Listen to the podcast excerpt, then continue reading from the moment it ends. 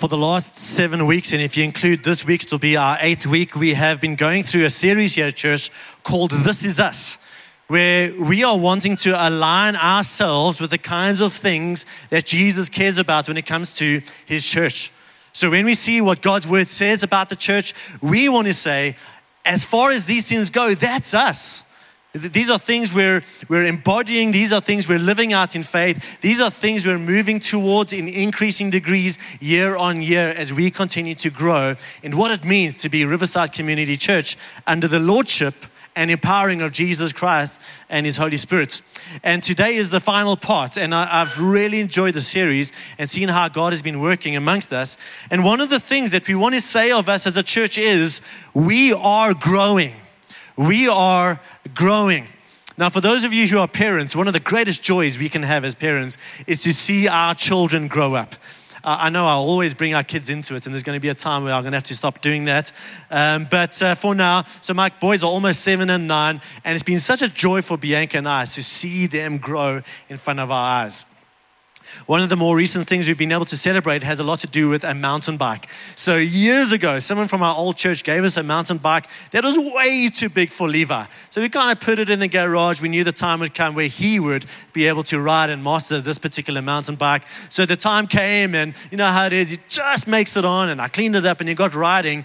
But it felt like a few months later, uh, he was too big for that particular mountain bike. So he put it back in the garage. The time would come where Nate's younger brother would be able to ride it. And literally, this last week needed a bit more work that we were able to get a service and get it all right and ready for now his younger brother Nate to ride this bike. And we're like, when did this happen? When did these boys just grow up physically so fast in front of our eyes? It feels like seconds ago that we were kind of wiping their bums and they were in nappies and we had to make sure that the food stayed in their mouths. And now they get up and they make their own breakfast and, and sometimes even make their own lunch boxes and they feed themselves and they bath and shower themselves. It's absolutely amazing. But if you're parents, another thing that you know about being a parent is that being a parent grows you, right? In fact, I would say Bianca and I have probably grown more because of parenting than our boys have grown.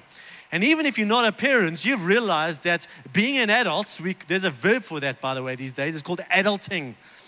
Adulting is hard work.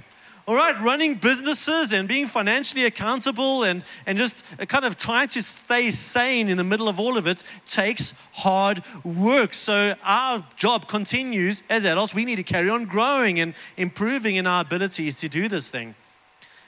You know, some of the people that I respect most are people that when I look at their lives and I say, why do I respect them most? They are people who have never stopped growing. Uh, one of my uh, um, lecturers, she was my Hebrew lecturer. She was a practicing MD late into her, her time here on earth, and, and uh, she uh, kind of mastered Hebrew and mastered Greek and, and just carried on learning. And when Wi Fi came out, uh, she was up there kind of one o'clock in the morning, uh, kind of 70 something years old with her Apple Mac laptop and doing Wi Fi and researches. Amazing woman, never stopped growing, never stopped learning. And some of the other people that have inspired Bianca now are just those kinds of people into their 50s 50s, 60s, 70s, 80s, even 90s. Just there's always more to learn, there's always more to push into.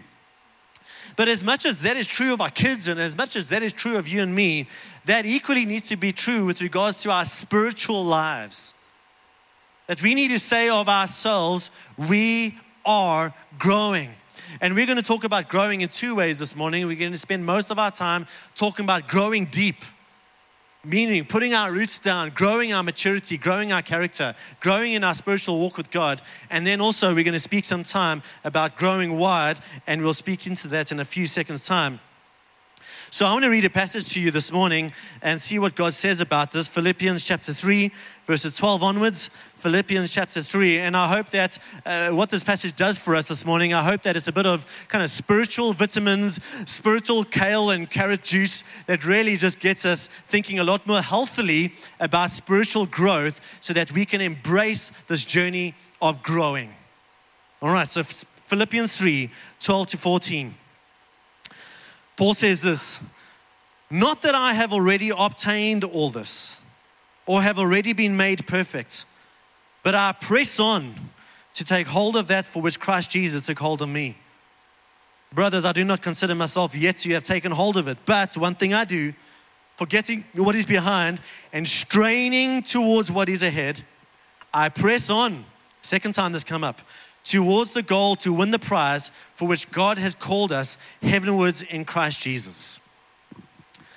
Now, the first rule of understanding any passage of scripture is context, context, context, which means read ahead, read behind. If you've got time, read the whole book, and you're going to better understand what these few verses are saying. So, these few verses open up by saying, Not that I've already obtained all this. What is the all this he's talking about? What is he trying to obtain? Now, if you read back uh, kind of a few blocks of verses, you'll see that Paul is referring to his old life.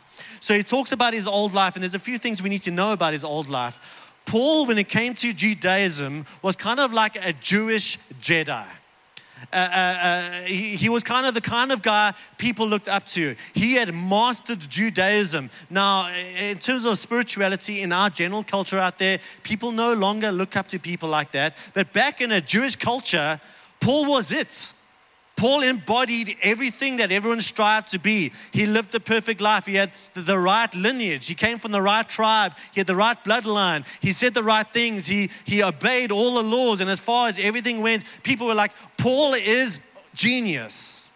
Uh, along with that came a whole lot of perks. So Paul was kind of like a connected, powerful guy. Paul was the kind of guy who could call on favors. Paul was the kind of guy, if you invited him for lunch, you wouldn't give him hot dogs, you'd bring out roast lamb because you wanted to impress Paul. And then he moves on to say, That was before I met Christ. And then I met Christ, and it was awesome.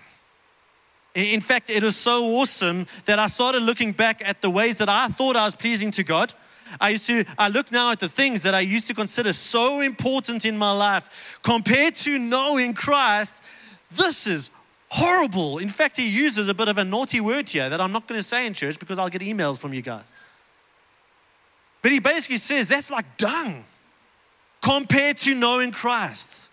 And then he goes on to these verses saying, I just want to know him more. I want to know his power. I want to know the fellowship of his sufferings. I just want to know him more and more and more and more and more. Not that I've achieved all of that yet. Can you see where we are now?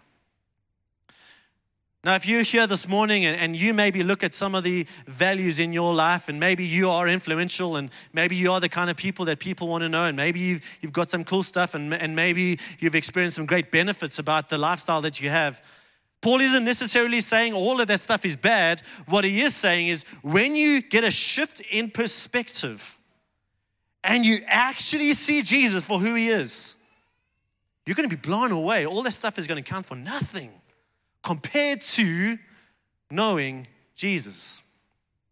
Now, think about how we tend to balance that out. We tend to big up on this stuff. We tend to big up on, wow, and I look at my stuff, look at my influence, look at the things that I can enjoy in this world. And then when it comes to these sides of things, oh, yeah, I've got to go to church. And because I'm a Christian, I don't have to, I don't get to do some of the stuff I really wish I was doing. And if we're honest, many of us see Jesus as a bit of a buzzkill. Whereas for Paul, he's saying, no, no, no, no. You clearly aren't seeing him properly. You clearly aren't knowing him in the way that I know him. Because if you did, you would consider all of that stuff absolutely nonsense compared to knowing Jesus. I was trying to think about some analogies here. Uh, imagine growing up in a small little town in Die and I'm not saying small little towns never have technology. Just go with me here. Um, just imagine growing up on a farm in the small little town, and, and all you could afford was a little black and white TV.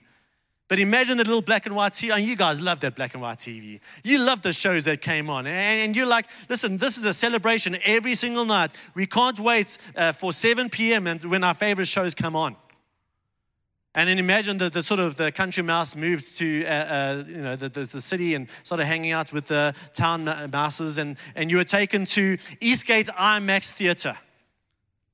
Just imagine that experience of what? I've been missing out on this. Can you imagine going back to your black and white TV? Like, this just doesn't cut it anymore. I was also thinking about an article I read uh, years ago about these guys who were workers in Madagascar. They worked on these cocoa plantations.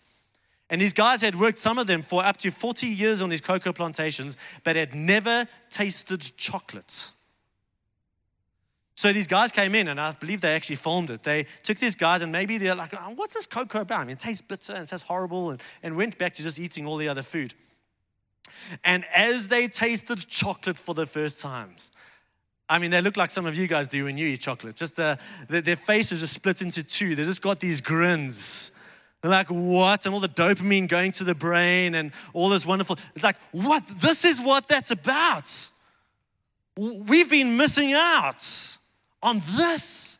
How can we go back to our life before chocolates? Right?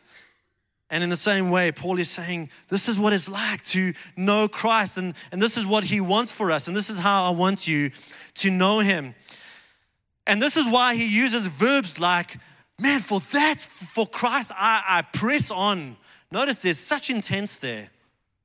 In fact, I strain towards that because I want it so much. I want to know him so much. I've experienced such deep joy in him. He's what uh, John Piper would call a Christian hedonist someone who's realized that our deepest joy is to be found in Christ. And once he's had a taste, of, it's like, I can't get enough. I can't get enough of him. Uh, and there's always more, and the more I press in, there's, there's more, and the more I press in, there's more. But he strains and he presses on because he wants his life to count, and he wants to experience this joy, and he wants to faithfully fulfill everything Jesus has called him to. And to that end, he presses on and presses on and presses on. But many of us, if we're to think about some of how our lives changed, or maybe they didn't change when we became a Christian, for many of us, maybe not all of us, it was a little bit more simple like maybe you know I, I, wasn't a christian. And, and i was a good guy or a good girl and i was trying my best and maybe i did some naughty things. Uh, and then the day came where i became a christian. And it's kind of this static thing. And for many of us you know i prayed this prayer in youth group or this thing happened to me in church or i stuck up my hand in church and got prayed for. I'm now a christian and, and now i've got my get out of jail free card. Now i've got my golden ticket now I'm done, box ticked, I'm in. All right, doesn't matter what happens now, I'm going to heaven. I've satisfied the minimal requirements for heaven. Done. The way Paul sees it is, is here here's me, and I thought I was living a life pleasing to God. I thought I had it all together. And then I met Jesus. And when I met Jesus, I realized in that moment everything I was striving for counted for nothing. And everything that I thought was valuable was absolutely worthless. And all my righteousness and good works counted for absolutely nothing compared to knowing Jesus. And then I pressed on some more. And then I discovered just how good he was. I discovered that His power was then available to me. I discovered how His grace was as amazing today as it was last year. So I pressed on some more and I discovered there was more. I discovered there was more love, more power. Oh, and by the way, I got locked up. And by the way, I got thrown into prison. And by the way, I got beaten and shipwrecked and, and snakes bit me. But that doesn't really care. Oh, and by the way, as I pushed in, all the stuff that I thought was important fell away out of my life. But I don't care because I'm pressing on. And for Paul, it was a journey. It wasn't a static thing. You know, in the Bible, the word Christian is hardly ever used. We get this idea of like, I'm a Christian. It sounds like a static thing. The term that is used, especially by Jesus, most often is the term disciple. And, and, and if we talk about what a disciple is, Jesus says, Come and follow me. A disciple is someone who is following Jesus. Not I followed Jesus. There was a day when I prayed a prayer. No, I am following. That's a participle, means I'm still following. I'm still growing. I'm still pressing in. I'm still maturing. I'm still growing in character. I'm still growing in love. I'm growing in my knowing of God. And this is this journey that Paul continues taking us through. And this is what he wants for us. This is how he wants us to experience Christ. And here's the good news about all of that. I mean, you could be here this morning as a brand new Christian. And if you kind of picture a, little baby plant, it gets a little root that comes out, and then the first two leaves that break the top of the soil. And if that's you, God's saying, That's awesome. Just grow. I don't expect you to be an oak tree by tomorrow. Just be growing. And even if you're on this side, you're the Apostle Paul. Now, I don't know if there's anyone here in the room who is the Apostle Paul. But even the Apostle Paul is saying, I haven't even achieved it all. I've got more growing to, to do, I've got more knowing to do. I've got more maturing to do. So everyone in this room probably finds ourselves between this guy and the Apostle Paul, which means wherever you are, you can embrace a journey of growing. A journey of growing in all that God has for you. Spoke about being a disciple earlier. Maybe it would be good to actually define what a disciple is. Just before Jesus went up to heaven, he gave us what we call the Great Commission. Here's your big mandate, followers of Christ. And he says this in Matthew 28 19 to 20. He says, Therefore, go, and one could even say there's another participle there, in your going, make disciples, there's that word, of all nations, baptizing them in the name of the Father and of the Son and of the Holy Spirit, and teaching them to obey everything I have commanded you. So, according to this verse, if we had to draw a definition of what is a disciple according to this verse, a disciple is someone who has been taught. That's why we value preaching. That's why we value life groups. That's why we value coming before the Word of God. That's why we value those who can lead and teach. Someone who has been taught to obey everything Jesus has taught us. Now, is there anyone here in the room who has obeyed everything Jesus has taught? Anyone? I mean, if, if you believe you're there, please proudly put up your hand. I'll come and spend a lot of time with you, please. Anyone here? Anyone? No. But here's the kind of harsh reality that we discover when we become a Christian. So we become Christians, and, and we actually heard about it yesterday at the men's breakfast as well. We become Christians and we discover that I didn't magically wake up the next morning quoting full books of scripture and this weird sort of glow and, and raising the dead and all this kind of stuff. We realize, wow, wake up as a Christian and it's very exciting and God is doing some stuff in my life. But man, I, I look at Baywatch and I still feel enticed. The lust didn't magically go away. I didn't magically stop saying naughty words and thinking naughty thoughts. I didn't magically just start sacrificially serving my neighbors. I didn't magically just start speaking to people about the truth of the gospel and people coming and getting saved. No, no, no. We realize, whoa, whoa, there's actually a lot of growth to do. So, for many of us in this endeavor to learn and obey everything that Jesus has commanded, many of us crossed that line of faith. We found it hard, and so we stopped trying just kind of gave in. Like, this is it, I'm in. Because remember, I've got the golden tickets, I'm going to heaven. But all this other stuff, this, this striving and this pressing in, that's not for me. Because I'm in, I can rest and I can embrace this static lifestyle. But if we understand that every single one of us is of a journey of being taught to obey, meaning put into practice everything Jesus commanded, there is more growing to do. I don't care who you are. In fact, the older you get in the faith, the more you realize how much more growing you've got to do. And hence this language. Let us press on, therefore. Let us push in. Let us forget the kind of stuff that used to trip me up. Let me strive for the things that God has for me in my life. Paul recognizes it's not always easy, which is why he uses words like strain and pressing on.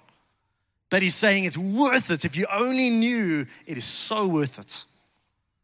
I think about, again, for those of you who have parents, or maybe you've seen these kinds of scenes unfold in movies where parents have their little babies and they become toddlers and they're crawling around like slugs in your home. And eventually, uh, they, you know, the moments where they take their first few steps and, and, and I mean, in the best possible situation, mom's there, dad's there, cell phones out, and, and everyone's celebrating. And step one, and like that doesn't count because walking involves at least two steps. Step two, yeah!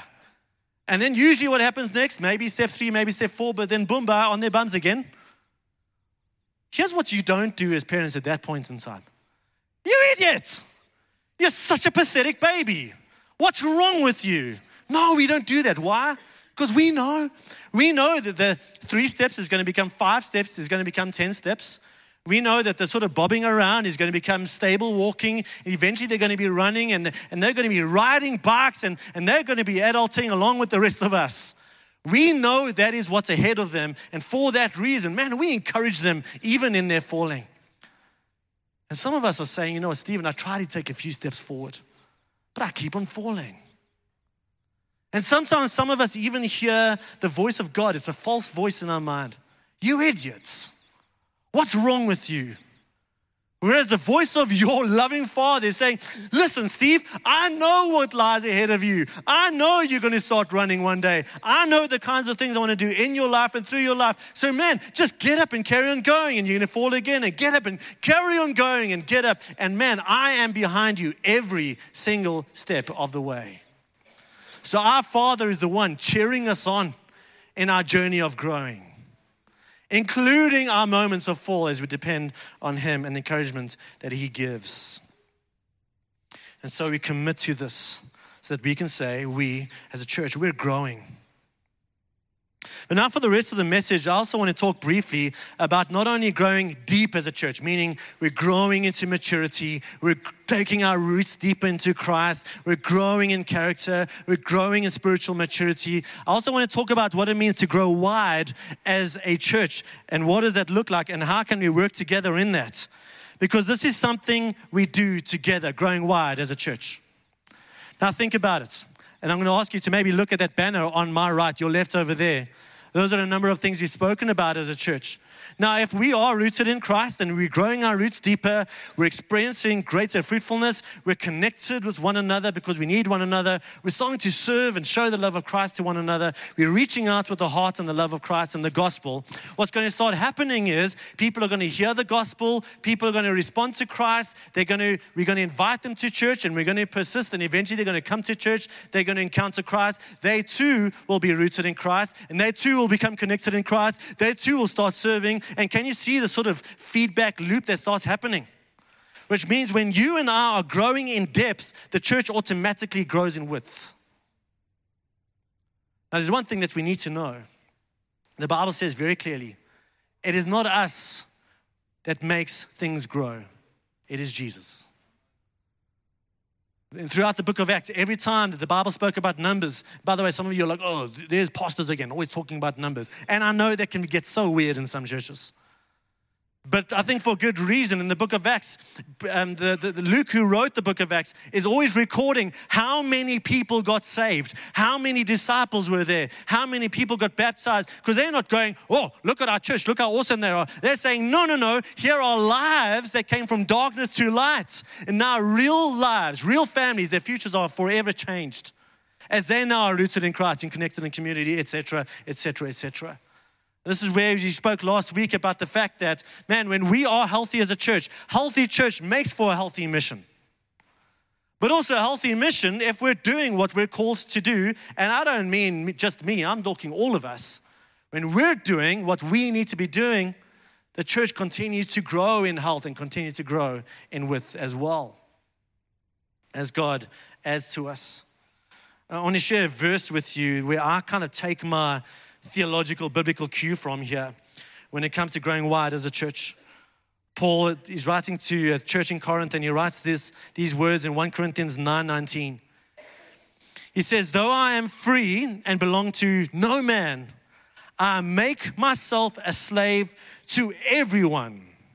Not just my mates, not just the people I like. No, no, no. I make myself a slave to everyone to win as many as possible. Not as many as convenience. Oh, I think, uh, I think this is the kind of church size I like. I think we've had enough new people for a time now. I don't like not knowing new people's names.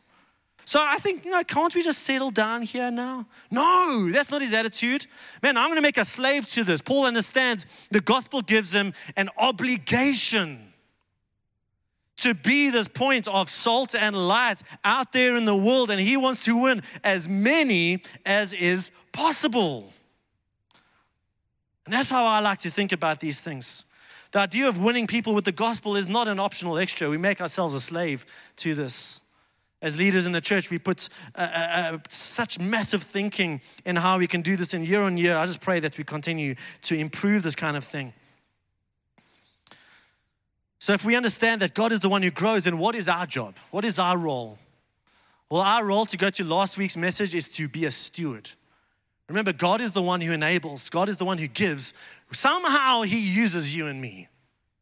So, we plant, we sow, we reap, we love, we serve, we demonstrate, we proclaim, we bring out the gospel, and we trust that God will do what only He can do. So, guys, how can we not only think about a church growing deep, how can we also think about being part of a church that's growing wide? And there's so many ways that I can answer that question. Craig, in many ways, spoke about it two weeks ago uh, reaching out in truth with the gospel and reaching out in love as we demonstrate the love of Christ. But there's also ways that we can think about being part of this process, not making anything happening, but stewarding this world, even as we gather on a Sunday or as we think about our gatheredness or our togetherness. When we were at Summit Church a couple of months ago in the States, we spent some time with one of their pastors. His name's Danny Franks. And um, he just helped us think so clearly about this. And um, as he was kind of speaking to us about this. He wrote an incredible book about all of this as well. Uh, cheers, guys. Just so glad to have had you with us this morning, and may God bless everything that you guys are doing. But Danny Franks, Bianca and I were sitting in one of the offices there, and uh, he also got out like a pen, just like I'm about to do now, and he says there are three types of people sitting in any particular church. The first type of person, draw a circle here, is a consumer. A consumer. Now, here's what you need to know about a consumer a consumer is someone who knows they need something more. Maybe they're not even Christians. But a consumer will come to a church because someone invited them, or they'll come with a great need. Maybe their marriage is falling apart. Maybe their finances are falling apart. Maybe they've never stepped in church for a long time. Again, maybe they're not even Christians, but they coming to Jesus. And you know what? Jesus loves these types of consumers. We read in the Gospels how Jesus constantly met people where they were at. He met them at their points of need. Absolutely, he was trying to move them on, but he met their need with his power. The kind of language a consumer will use in church is no, this is your church. So your friends, your family, your neighbor, no, I came and visited your church. And Jesus loves consumers. But then we get another group of people where probably most of you are at, and that is a communer. A communer. Uh, you can hear in there is that word to commune. And we are communing with Christ. We are communing with one another. Uh, communers tend to say, not this is your church, but this is my church. I'm now a part of this. I'm now connected in community. Our communers are serving. Our communers are in life groups. Our communities show up and there's people that they can engage with. Our communers are, are regularly part of our gatherings. And, uh, and, and so, again, Jesus loves communers. And then a third group that might be sitting here this morning are the commissioned. And even in this, you can kind of see a growth curve to be embraced if we are to move from one to the other. So these are the commissioned. The commissioned don't say this is your church. They don't even say this is my church. They say this is our church. They recognize that they are co laborers with Jesus. They recognize that they exist not for themselves but for others. They recognize, man, it is okay if I've heard the sermon before because there are others here who need to hear it. The commission are those who think through mission all the time. How is God engaging others? How is God going to use and empower me to make a difference in this world? It's not about me, it's about others. Those are the commissioned. Now, in our church, uh, just we even did a survey a number of years ago. Uh, we probably got a small number of consumers, a smallish number of commission, and probably a large number of communers, which is okay as long as we're flowing and growing. But there are kind of two bottlenecks here.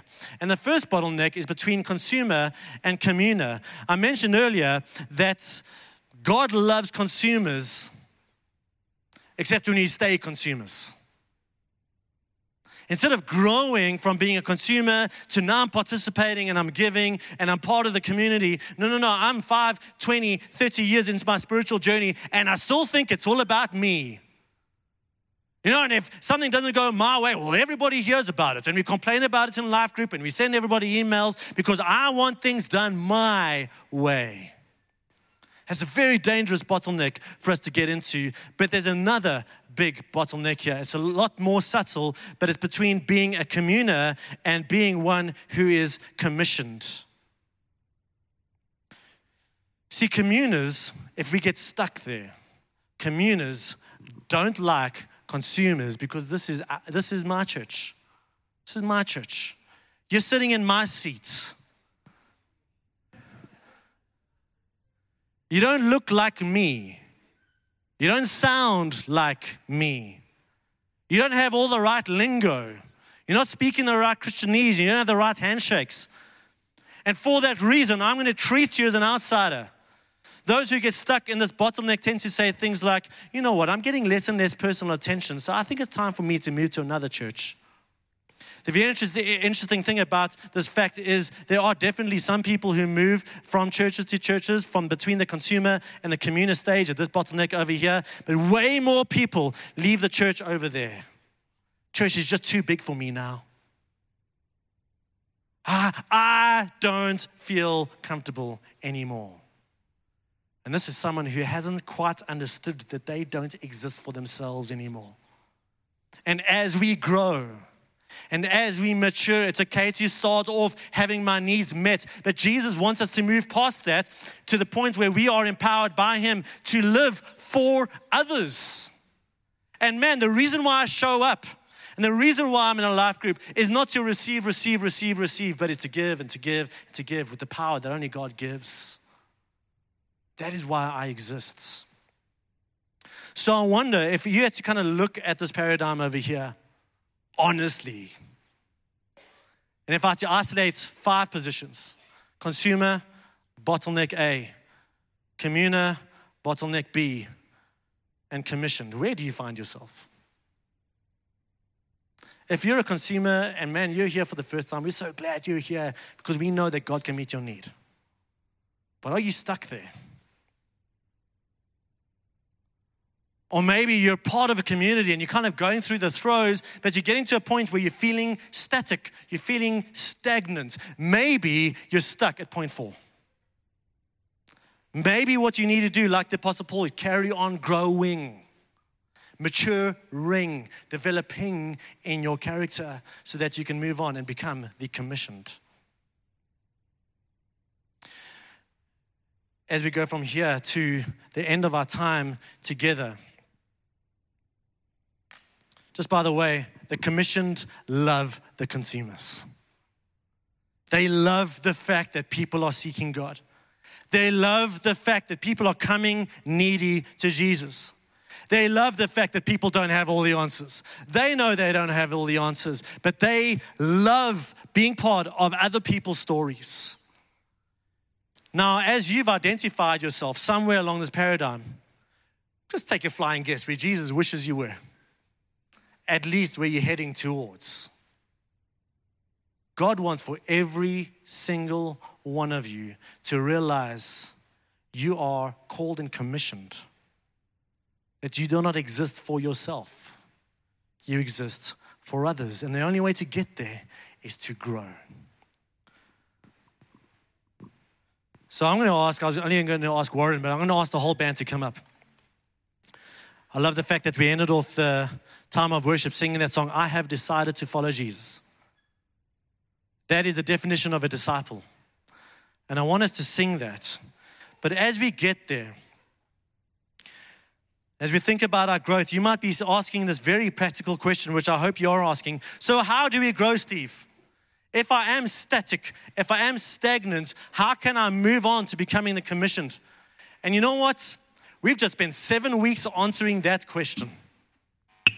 And it's all online forever, so you can access that material anytime you want. Let's think about how each one of these sermons answers the question how do we grow? Week one, we spoke about being rooted in Christ. We spoke about how the fact is if you want greater fruitfulness in your life, in your life, don't try to produce fruits, work on the roots. If you've got healthy roots, you will produce fruits. And if your rootedness is in Christ, And those roots are getting thirstier and thirstier and going deeper and wider and stronger, giving you a far more stable platform. And man, you're soaking up Christ's presence. You're soaking up His words. You are living His words. You're embracing His words. Man, you are rooted in the gospel and anchored in Him. You will grow, guaranteed. Week two, we spoke about we are connected. We are connected. Christianity was never designed to be a Lone Ranger mission. We were never designed to do this on our own. We spoke about 10 things we lose out on if we are disconnected from community. And for some of you, the reason you're not growing is because of that. Week three, we spoke about we are empowered. Man, we don't get all of this because I'm awesome because check what I figured out. No, no, no. I realize how unable I am. And daily I come to the Holy Spirit and say, God, please, I can do nothing apart from you. And we realize that apart from God's empowering presence, we're wasting our time.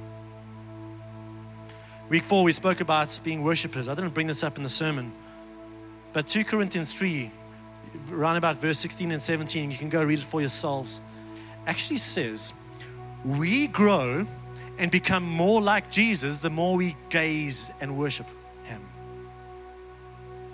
The more we simply gaze at Him, can you imagine just it's like gazing into space, it just gets bigger and bigger and bigger and bigger. And somehow, in that process of gazing at Jesus and worshiping Him, we changed from glory to glory increased degree of Christ likeness. So we grow by worshiping. Two weeks ago, we heard about reaching out. We grow when we have the kind of confidence, man, that God gives us as He empowers us to live out the love of Christ amongst our neighbors and our friends and even amongst the nations. And as we also have the faith and confidence to share the gospel with others so they too might hear the gospel and be saved. We grow when we do that. Last week we spoke, or two weeks ago, we spoke about being faith filled. Faith filled. The fact that God has said certain things about His church, and when we walk in those, we take a step forward, not always knowing that our feet are going to land on solid ground, but when we do, we grow. Our faith is exercised as we trust God's promises and walk. Can you see the journey? It's not static. Last week we spoke about we are stewards. God gives us so much. And we prayed for Him to give us even more, as arrogant as that sounds. And we grow when we make wise decisions about our time. Kingdom decisions. We grow when we steward our opportunities and we steward our gifts and we steward our talents. And we grow when we give financially into the kingdom for the sake of God's glory. It grows us and matures us. And so, in many ways, today is just a conclusion of everything else. You want to grow? Well, those are the things that are going to help you grow.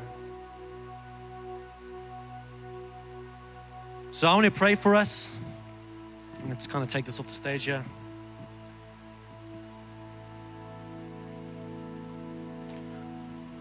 I want to invite us to stand, please, and we're going to pray. And as a response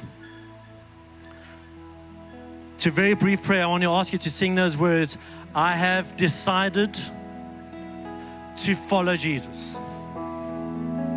Not five years ago, 20 years ago, but now you're still following and for you guys to actively embrace a growth curve so that you can say, We are growing.